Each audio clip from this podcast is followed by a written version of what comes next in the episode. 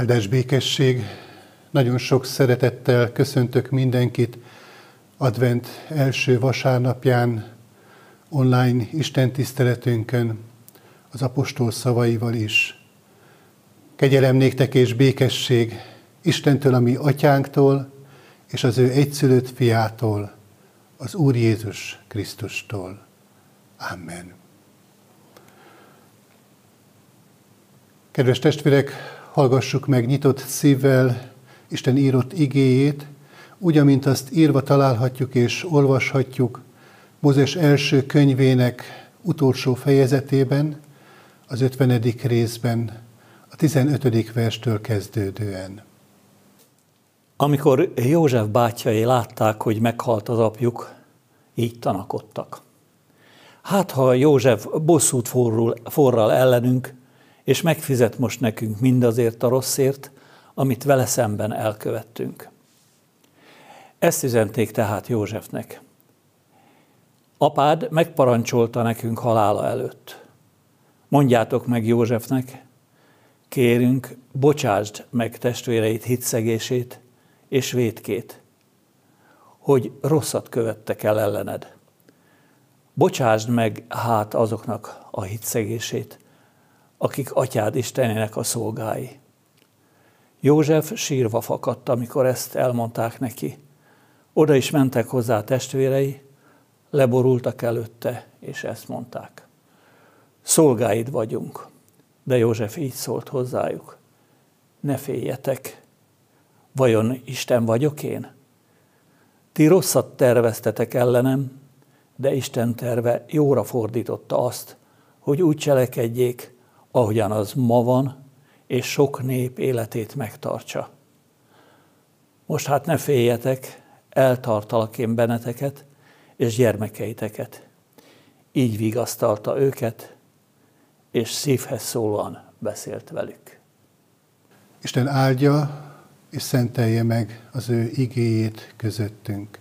Cselekedje szent lelke által, hogy annak ne csak hallgatói, hanem szívünkbe fogadói és megtartói is lehessünk.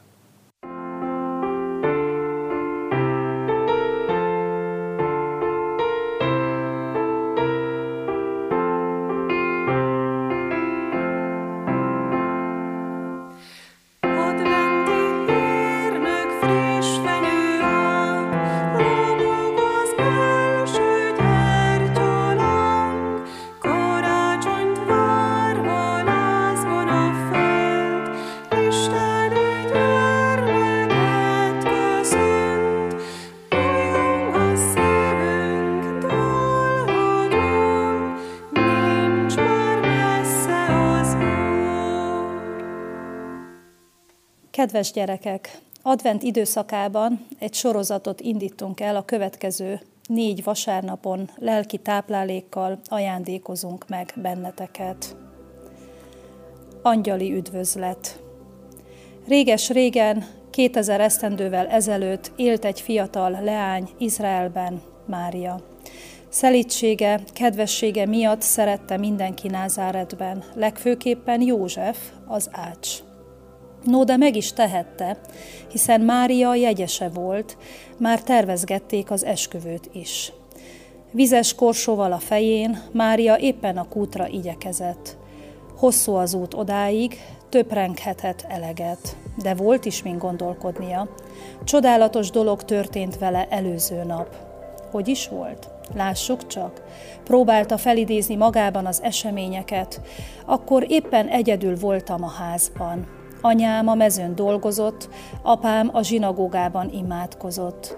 A varnivalókat szedegettem össze abba a kis kosárkába, amit Eszter barátnőmtől kaptam. Hirtelen nagy fényesség töltötte be a szobát. Ilyetemben még a kosár is kiesett a kezemből, ahogy hátra fordultam. Egy idegen, ismeretlen alak állt ott. Szerettem volna megkérdezni tőle, ki ő, hogy került ide, de szólni sem tudtam. Még üdvözölni is elfelejtettem, pedig ő köszöntött engem. Üdvözlégy, kegyelembe fogadott, az Úr veled van. Igen, így szólt az idegen, s ez még inkább megdöbbentett, hiszen nálunk nem szokás a nőket köszönteni. Éreztem, hogy látogatom valami különös lény, s a szavai is. Miért nevez kegyelembe fogadottnak? S a megjelenése, a fényesség, ami betöltötte a szobát, igen, az Úr angyala ő. Vajon miért jött éppen én hozzám? De az angyal folytatta. Ne félj, Mária, mert kegyelmet találtál az Istennél. Ime fogansz méhedben, és fiút szülsz, akit nevez Jézusnak. Nagy lesz ő, és a magasságos fiának mondják majd tehát fiam lesz. Erről hozott hírt az angyal. Most már biztos, hogy angyal, égi lény, hiszen Isten üzenetét hozta. De, de hiszen én még csak menyasszony vagyok, nincs még férjem, hogyan lehetne hát gyermekem? Hogy is mondta az angyal? A Szentlélek száll reád, és a magasságos ereje árnyékoz be téged, ezért a születendőt is szentnek nevezik majd, Isten fiának. Igen, ekkor értettem meg, hogy mire választott ki Isten. A megváltónak leszek a szülőanyja. Nem József gyermekét fogom elsőként a szívem alatt hordani, hanem Isten fiát. Őt, akit olyan rég várt az egész nép. Igen, igen, hiszen az angyal minden szava a proféciák beteljesülése. Erről szólt a tanítás a zsinagógákban. Hányszor, de hányszor hallgattam az asszonyok oldaláról azt, amit a rabbi mondott, hogy Isten elkészítette már népének a szabadulást, hogy megújítja hatalmát. Ézsaiás profétát még itthon is felolvasta apám. Egy fiatal lány csodálatos gyermeket fog szülni. Isten fiát. Hát én lennék. Nem, álmomban sem mertem erre gondolni, hiszen én ezt nem érdemeltem meg, és Isten mégis ennyire szeret. Olyan jó lett volna elmondani az angyalnak, amit érzek, a hálát, az örömet, azt, hogy igazán nem tartom magam méltónak a feladatra, de csak ennyit tudtam dadogni. Az Úr szolgáló leánya vagyok, történjék velem a te beszéded szerint. Mégis azt hiszem, megértett az angyal mindent, mert egyszer csak eltűnt. Vele együtt eltűnt a fényesség is, ami betöltötte a szobát. Csak a varrókosár hevert a lábamnál, amit Eszter barátnőmtől kaptam. Kedves gyerekek, a gyermekpercek folytatásaként adventi kézműveskedésre hívunk titeket. Anyaga letölthető gyülekezetünk honlapjáról, illetve a videó alatti leírásban található linkről, vagy pedig személyesen átvehető december 1-től újra nyitó református pontban, nyitvatartási időben délután 3-tól 5 óráig. Hajtsuk meg fejünket, és így elcsendesedve imádságban szólítsuk meg a mi Urunkat. Mindenható mennyei atyánk az Úr Jézus Krisztusban. Hálás szívvel köszönjük meg neked e mai napot. Köszönjük, Urunk, ezt az időszakot, amelynek most kezdetén állhatunk. Köszönjük, Urunk, neked az ünnepre készülésnek elkészített ajándékát és lehetőségét. És Urunk, akkor is szeretnénk ezt neked megköszönni, hogyha ez az ünnepre készülődés, ez az adventi időszak nem olyan, mint életünknek eddigi időszakában. Egészen más, szokatlan módon készülünk az ünnepre. De mégis, Urunk, szeretnénk Te tőled elkérni erre az ünnepi időszakra, erre a mai napra a Te személyes üzenetedet, és azért könyörgünk, Urunk, hogy áldj meg minket a Te szent lelkeddel, igédnek üzenetével, hogy érthessük, befogadhassuk a Te igédet, hogy az gyógyíthasson, vezethessen, bátoríthasson minket. Kérjük ezt Te tőled, a Te fiadnak, Jézus Krisztusnak az érdeméért. Amen.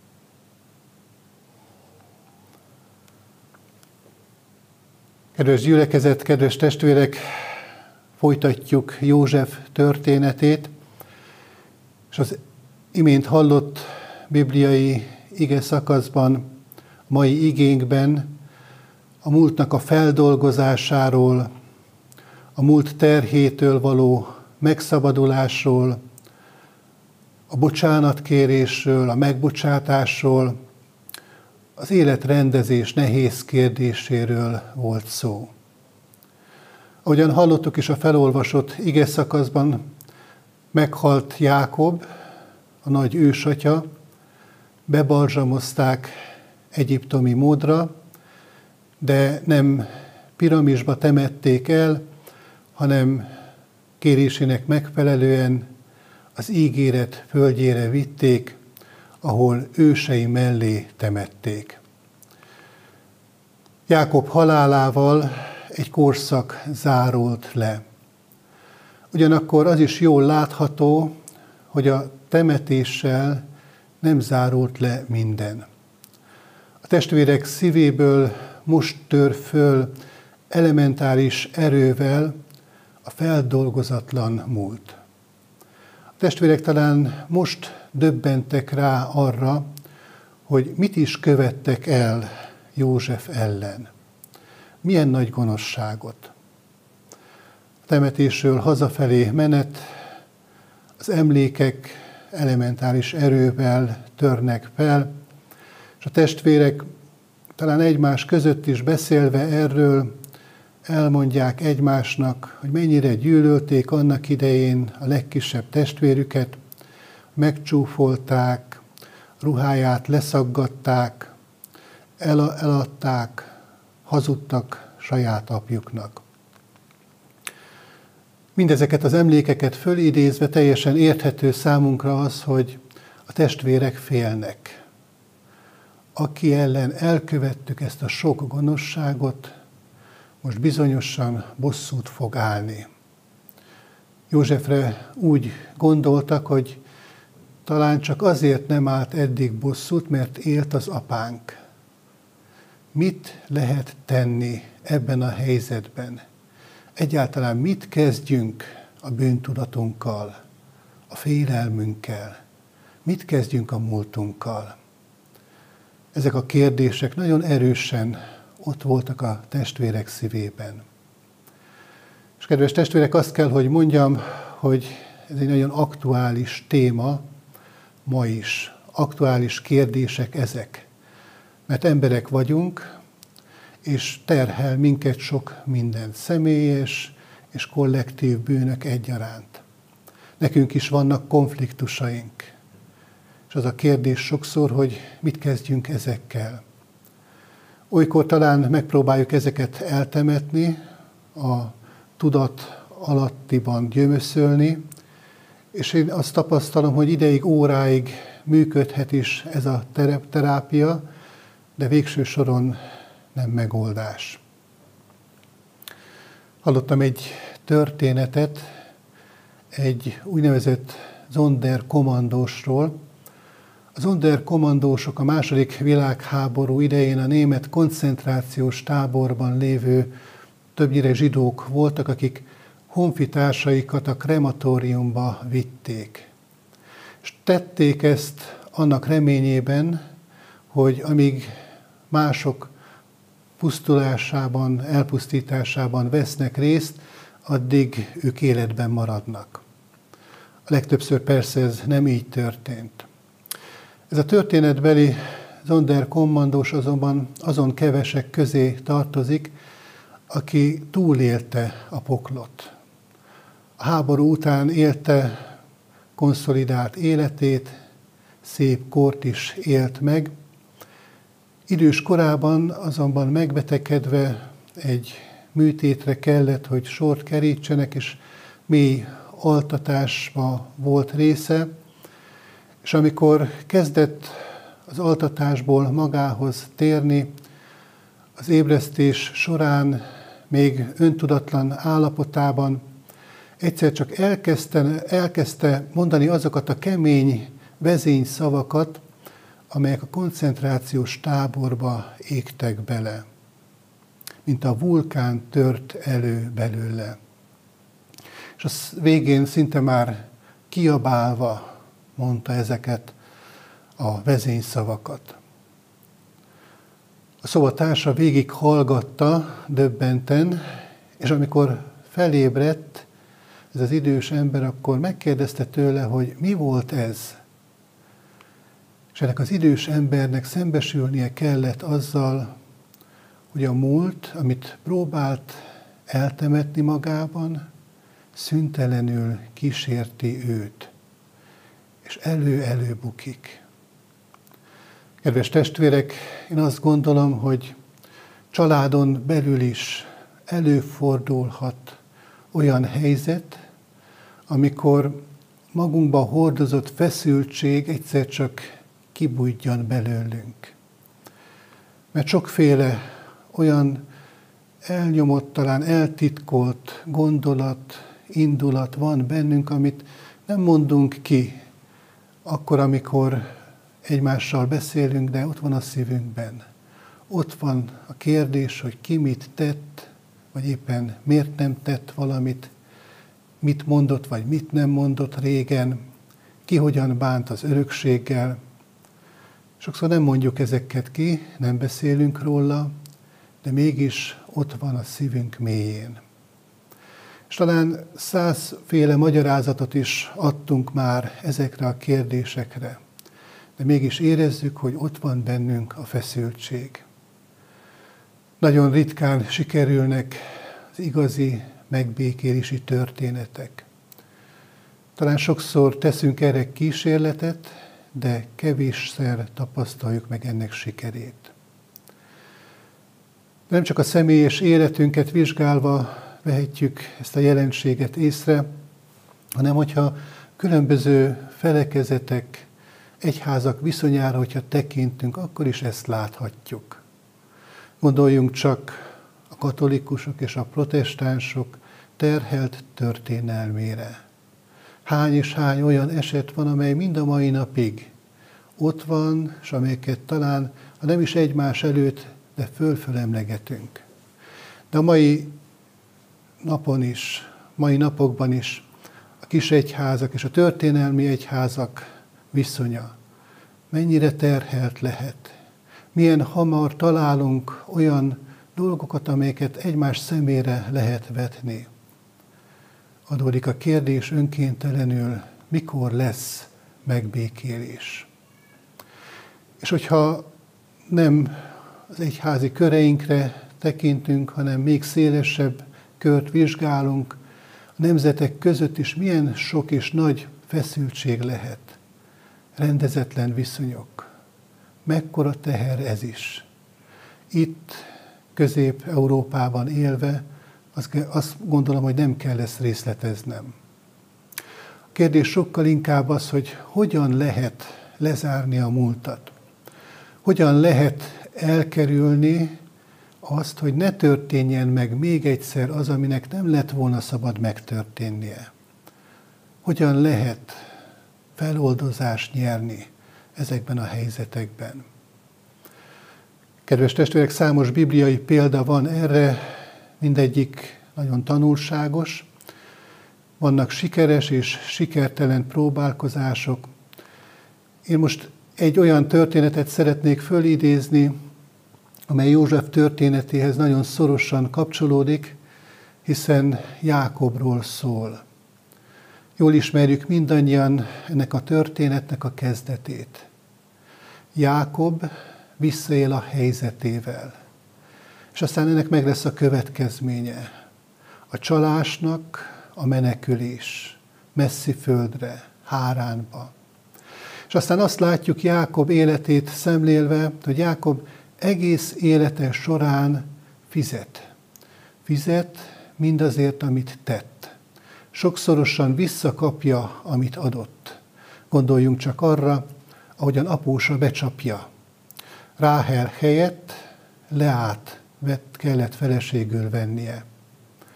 Vagy később, húsz év elteltével, Jákobnak a szívében egyre inkább az a gondolat erősödik meg, hogy vissza kellene térni a szülői földre.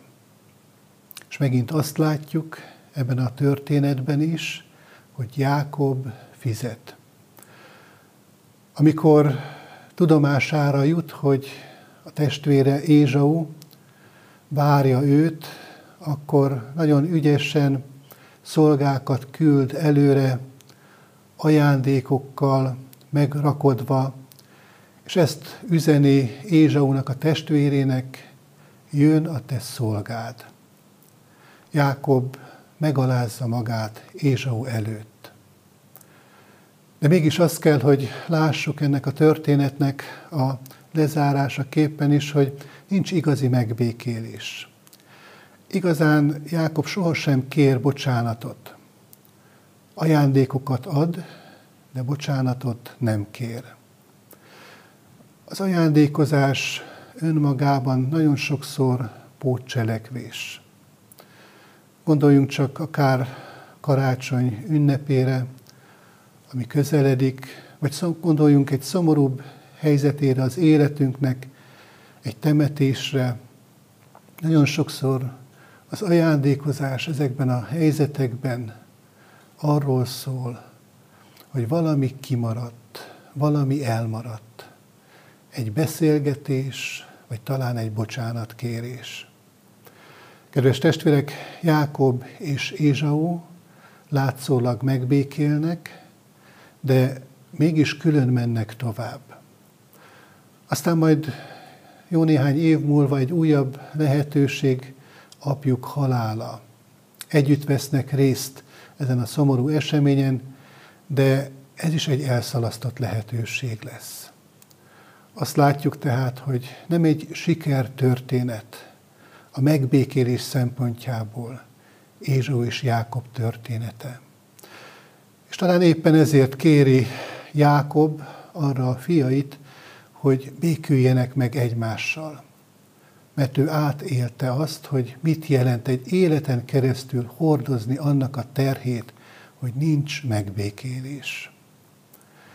És hogyha ennek a testvér párnak, Jákobnak és Ézsaunak a történetét még a távolabbi jövőbe nézzük, vizsgáljuk, akkor azt látjuk, hogy Ézsau, miután elszakadtak egymástól, egy új népnek, az edomitáknak lesz az ősatja. És a történelem során arra lehetünk figyelmesek, hogy Izrael népének az életében, az oldalában szinte tövisként van ott ez a nép.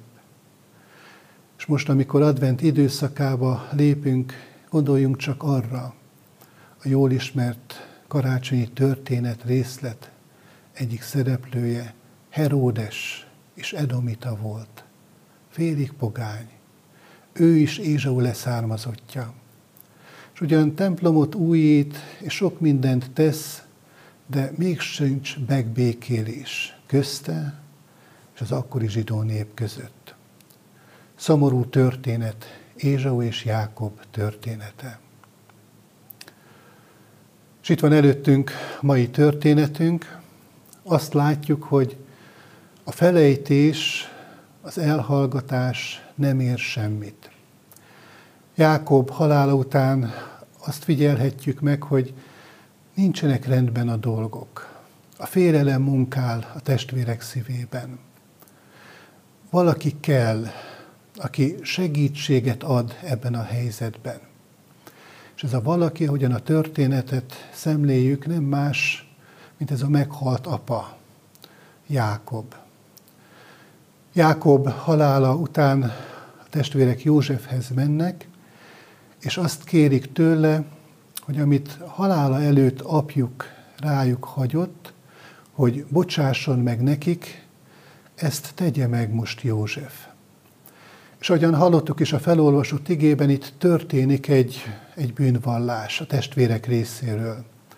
A felvállalása mindannak, ami történt. És ennek alapján is mondják, hogy bocsáss meg. Nagyon érdekes az eredeti bibliai szöveg, ugyanis a Héber Bibliában egy olyan szót találunk itt ebben a történetben a megbocsátás kifejezésére, amelyet viszonylag ritkán használ az Ószövetség erre az eseményre. A Héber nászá szó szerepel itt, és azt jelenti, hogy vállalt föl. Azt is jelenti, hogy hordani, vinni. És hogyha a szónak erre a jelentésére gondolunk, akkor talán önkéntelenül is eszünkbe jut az új szövetségnek a Jézus képe, aki magára vette, mint az Isten báránya, a világ bűneit. Jákob utolsó kérése József felé, bocsáss meg a testvéreidnek. Az apa látja, hogy ez a mély konfliktus, amely a fiai között van, nem oldható föl másképpen csak úgy, hogyha valaki kezdeményező szerepet vállal ebben. És éppen ezért Józsefet kéri arra, hogy legyen ő a kezdeményező ebben a helyzetben. Józsefnek kell kezdenie. És gondolja ezt Jákob nyilvánvalóan azért, mert Józsefet látva azt gondolja, hogy ő elbírja, hogy ő elég erős ehhez, ő megteheti. Adódik a kérdés, hogy József Jákob kérésének tesz-e pusztán eleget ebben a történetben, vagy többről van szó.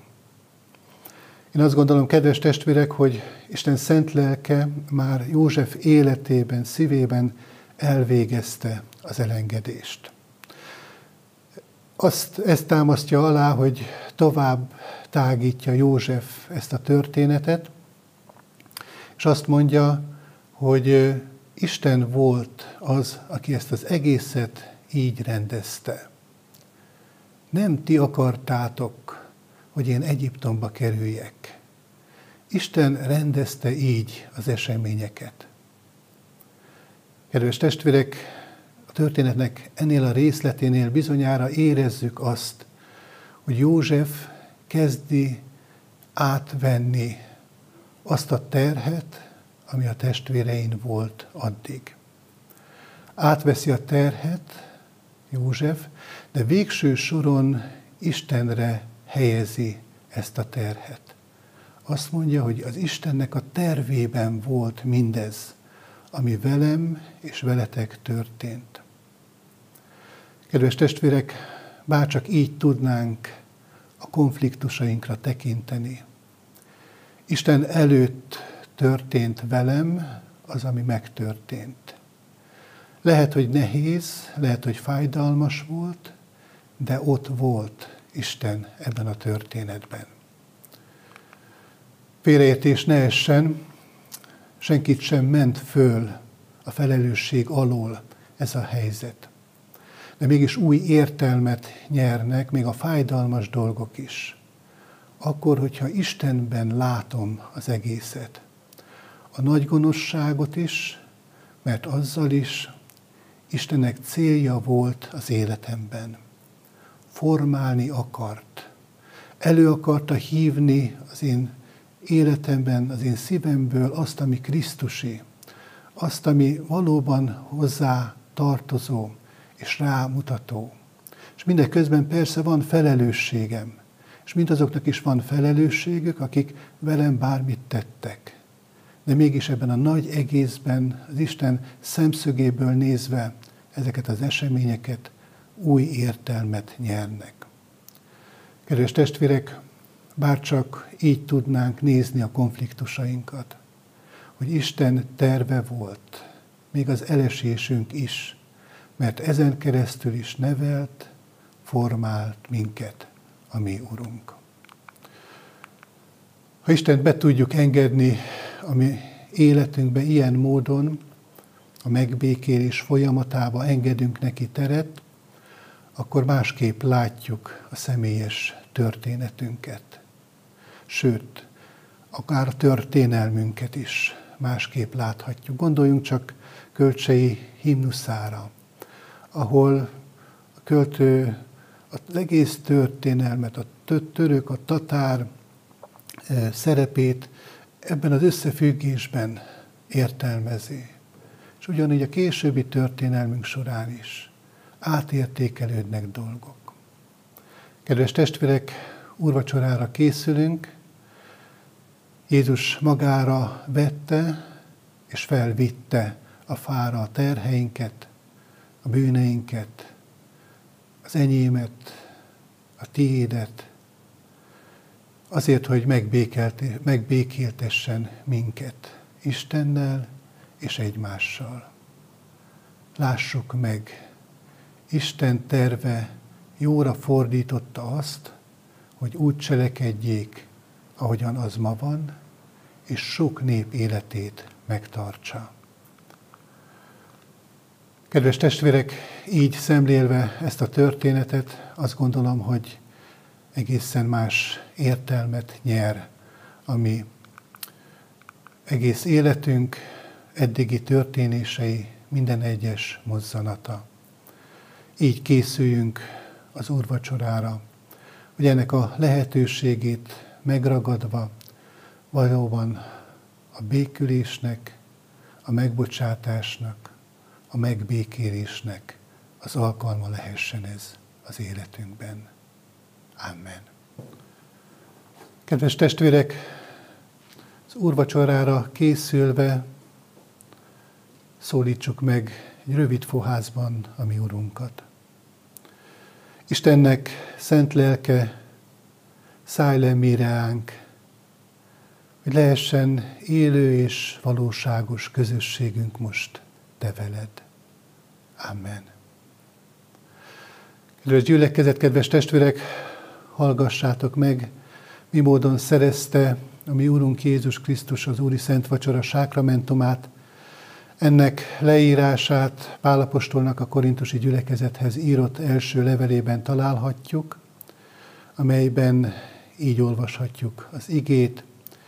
Én az Úrtól vettem, amit át is adtam néktek, hogy az Úr Jézus Krisztus azon az éjszakán, amelyen elárultatott, vette a kenyeret, hálát adván megtörte, és ezt mondta.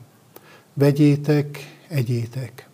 Ez az én testem, amely ti érettetek megtöretik, ezt cselekedjétek az én emlékezetemre. Hasonlóképpen vette a poharat is, miután vacsoráltak, és ezt mondta. E poháram az új szövetség, az én vérem által. Ezt cselekedjétek, valamennyiszer iszátok az én emlékezetemre. Mert valamennyiszer eszitek-e kenyeret, és iszátok-e poharat, az Úrnak halálát hirdessétek, amíg eljön. Kedves testvérek, magunk előtt vannak a szent jegyek, hallottuk az igét, valljuk meg a magunk kegyelemre szorultságát bűnvalló imádságban. Mindenható mennyi atyánk, arra kérünk téged, könyörülj meg rajtunk, te ígéreted szerint. Most, amikor reménységgel, bűneink fölötti szomorúsággal, megbánással fordulunk Te hozzád. Urunk, Te látod azt, hogy mennyi minden terhel minket. Talán a régmúlt időkből, amelyeket nem is hoztunk szóba, amelyeket próbáltunk eltemetni, próbáltunk elfeledni, elaltatni a lelkiismeretünket. De most mégis ezen az adventi vasárnapon a te lelked előhozza ezeket felszínre, fájóvá. Adorunk, hogy ezeket most eléd vigyük magunk csendességében, és kérjük ezekre a te bocsánatodat. Hiszük, Urunk, azt, hogy a te kegyelmed mindenre elégséges. A te szereteted mindenre bőven elegendő. És éppen ezért nincs semmi, amit te eléd ne vihetnénk, meg ne valhatnánk, és ne kérhetnénk rá a te bocsánatodat. Kérünk, Urunk, Jézus Krisztusért, bocsáss meg minékünk. Amen. Bűneink megvallása után tegyünk most vallást, ami keresztény hitünkről, elmondva az apostoli hitvallást.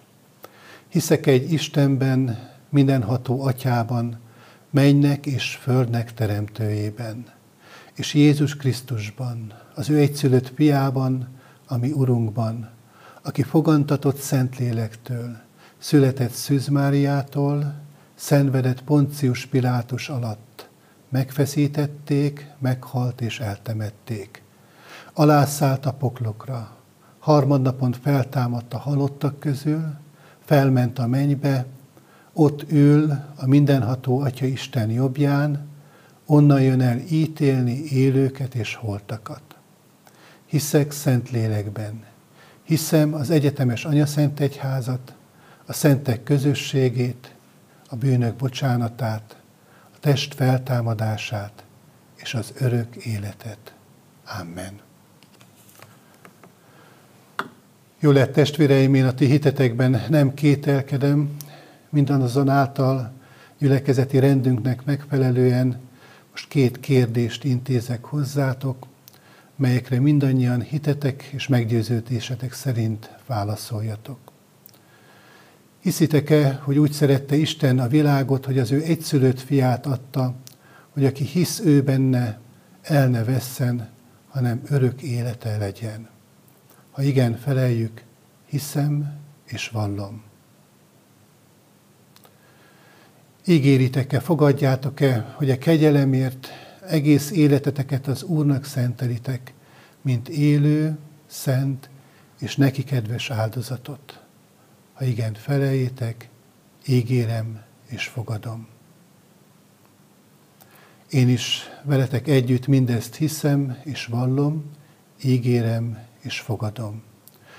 Most azért, mint az én Uramnak, Jézus Krisztusnak, méltatlan bár de elhívott szolgája, hirdetem néktek bűnéitek bocsánatát és az örök életet, amelyet megad a mi Urunk Istenünk ingyen kegyelméből az ő szent fiáért minnyájunknak.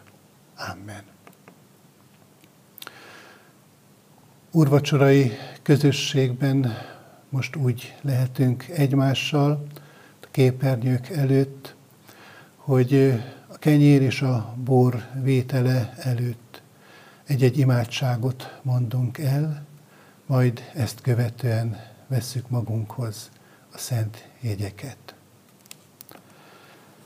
Vegyük először a kenyeret. Mondjátok velem együtt a kenyérvétel előtti imádságot. Uram Jézus, a te megtöretett szent testednek érdemében részeltes engemet is, szegény, bűnös szolgádat. Amen. Az Isten berenyára letészem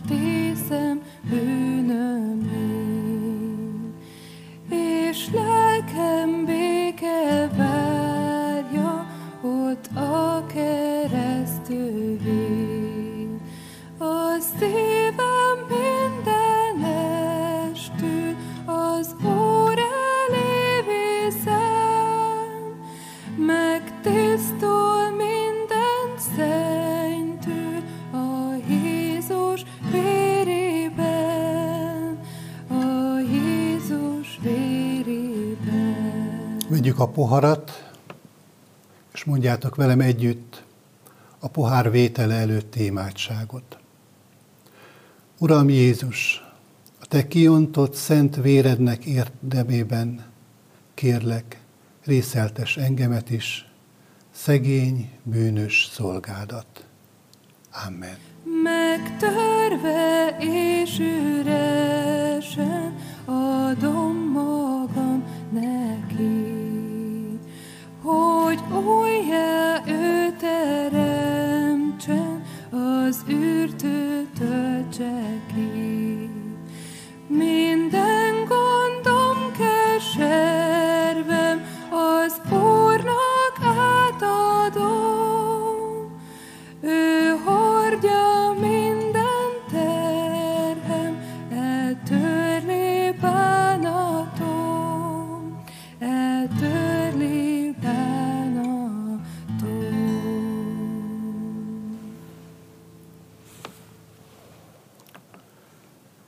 Kedves testvéreim, így szerezte a mi Urunk Jézus Krisztus az úrvacsorát, így éltek vele az apostolok, az egyházatják, a reformátorok, hitvalló őseink, és így éltünk vele Isten kegyelméből mi is. Isten igéje int és figyelmeztet minket arra, hogy ne tegyük hiába valóvá azt a kegyelmet, amelyet most átélhettünk és megtapasztalhattunk, hanem legyünk készek továbbadni az Isten szeretetét, az ő megbocsátó irgalmát és kegyelmét. Hajtsuk meg fejünket, és imádkozzunk. Hálát adunk neked, mennyei atyánk, azért, hogy részeltettél minket abban a kegyelemben, amely a te fiadban, Jézus Krisztusban készítetett el mindannyiunk számára, akik hittel fordulunk te feléd, készek vagyunk őszintén feltárni te előtted a mi életünket, megvalva mindazokat, amelyek terhelnek minket, mi tetteink, szavaink, gondolataink és mulasztásaink miatt. Hiszük, Urunk, hogy mindezektől nem csak megtisztítasz, hanem fel is szabadítasz minket egy új életre. Adorunk, hogy valóban békességre lejjünk Te benned egymással.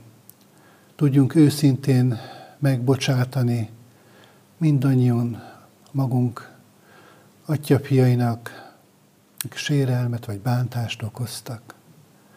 Hiszük, Urunk, hogy ez a Te terved, és ez a Te felszabadító szándékod mindannyiunk életében.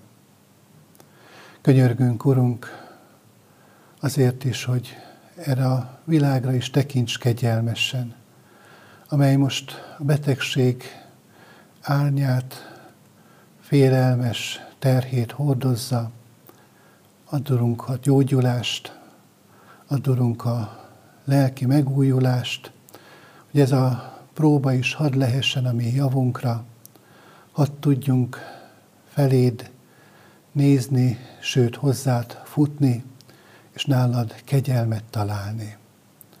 És kérünk, Urunk, a betegekért, az elesettekért, az őket ápolókért.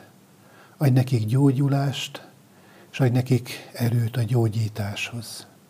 Könyörgünk a gyászolókért, azokért, akik most talán reménységüket is majdnem, hogy elveszítették fájdalmas, nehéz helyzetükben.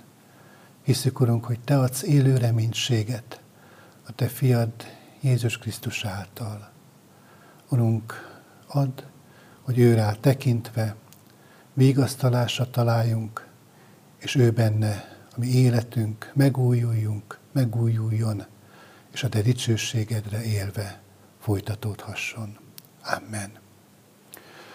Együtt közösen mondjuk el az Úrtól tanult imádságot, mi atyánk, aki a mennyekben vagy, szenteltessék meg a te neved, jöjjön el a te országod, legyen meg a te akaratod, amint a mennyben, úgy a földön is. Mindennapi kenyerünket add meg nékünk ma, és bocsásd meg védkeinket, miképpen mi is megbocsátunk az ellenünk védkezőknek. És ne vigy minket kísértésbe, de szabadíts meg a gonosztól, mert Téd az ország, a hatalom és a dicsőség mindörökké. Amen. Vegyük Isten áldását, az Istennek békessége, amely minden értelmet felülhalad, őrizze meg szíveteket, gondolataitokat az Úr Jézus Krisztusban. Amen.